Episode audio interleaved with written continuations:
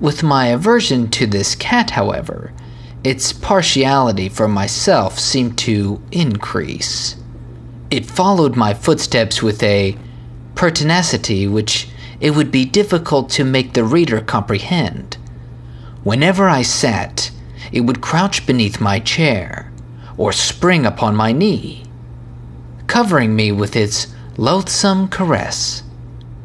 If I arose to walk, it would get between my feet and thus nearly throw me down, or, fastening its long and sharp claws in my dress, clamber in this manner to my breast.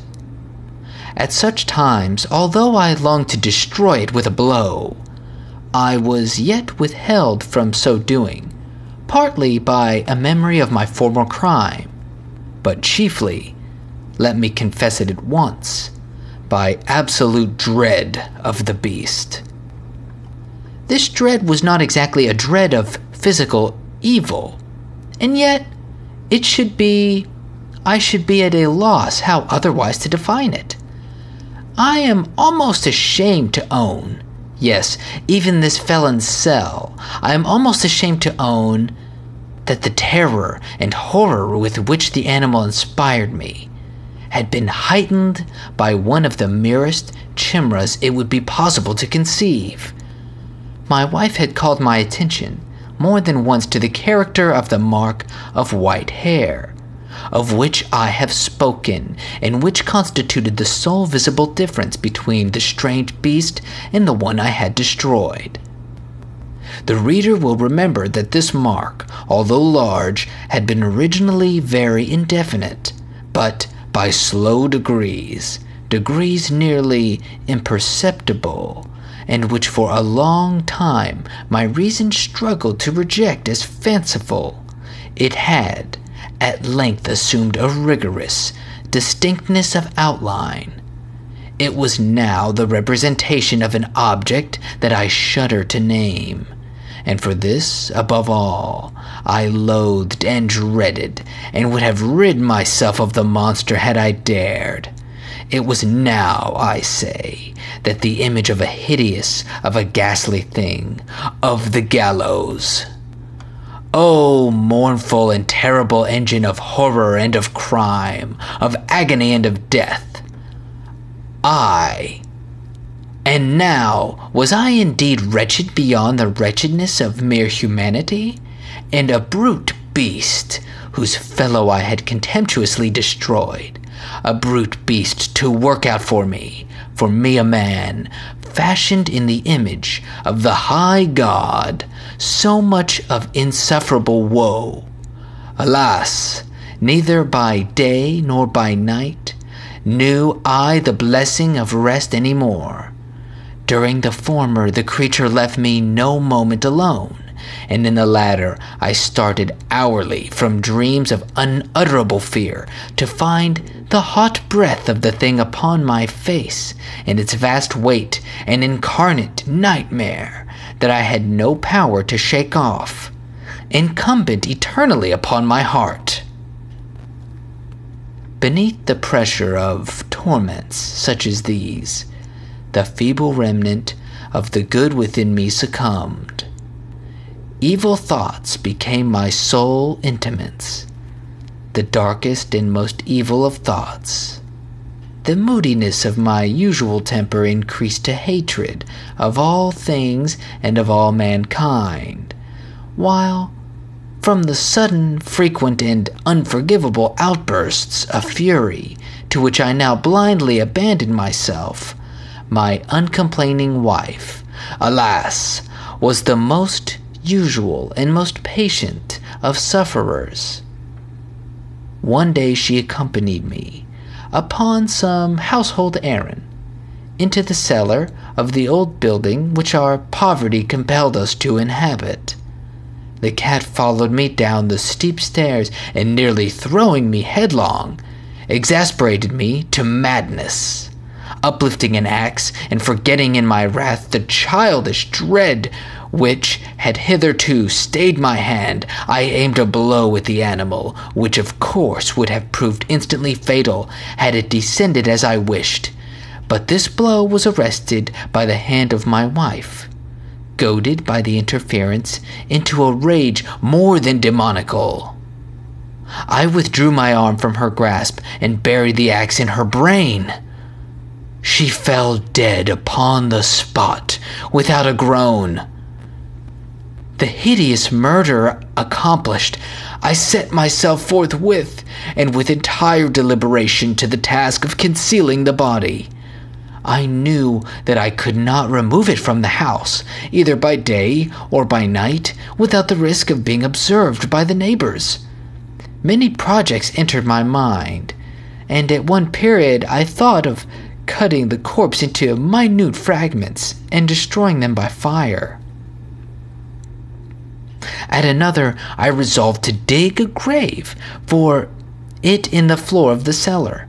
Again, I deliberated about casting it in the arrangements and so getting a porter to take it from the house. Finally, I hit upon what I considered a far better expedient than either of these.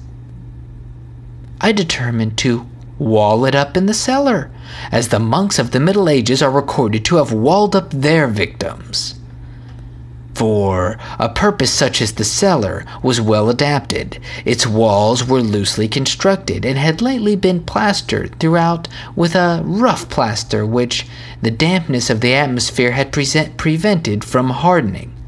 Moreover, in one of the walls was a projection caused by a false chimney or fireplace that had been filled up and made to resemble the rest of the cellar.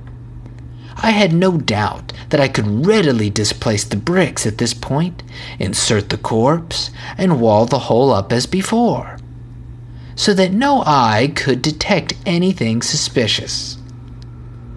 And in this calculation I had not deceived. I was not deceived. By means of a crowbar I easily dislodged the bricks, and having carefully deposited the body against the inner wall, I propped it in that position, while with little trouble I relaid the whole structure as it originally stood. Having procured mortar, sand, and hair with every possible precaution, I prepared a plaster which could not be distinguished from the old, and with this I carefully went over the new brick work. When I had finished, I felt satisfied that it was all right. The wall did not present the slightest appearance of having been disturbed. The rubbish on the floor was bricked up with the minutest care. I looked around triumphantly and said to myself, "Here at last. Then my labor has not been in vain." My next step was to look for the beast, which had been the cause of so much wretchedness, for I had at length firmly resolved to put it to death. Had I been able to meet with it at that moment, there could have been no doubt of its fate, but it appeared that the crafty animal had been alarmed at the violence of my previous anger, and, for and forbore to present itself in my present mood. It is impossible to describe or to imagine the deep, blissful sense of relief which the absence of the detested creature occasioned in my bosom. It did not make its appearance during the night, and thus for one night at least, since its introduction into the house, I soundly and tranquilly slept. Ay, slept even without the burden of murder upon my soul. The second and third day passed, and still my tormentor came not. Once again I breathed as a free, ma- a free man. The monster in terror fled the premises forever. I should behold it no more. My happiness was supreme. The guilt of my dark deed disturbed me but little. Some few inquiries had been made, but these had been readily answered.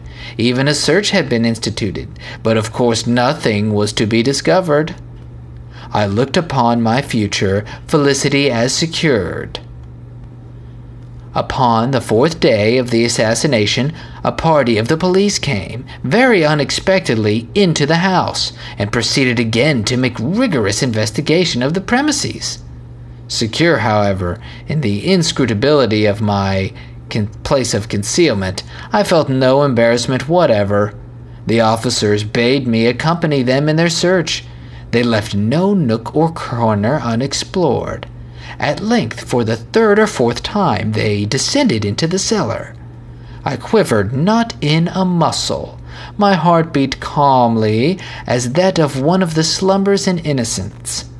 I walked the cellar from end to end. I folded my arms upon my bosom and roamed easily to and fro.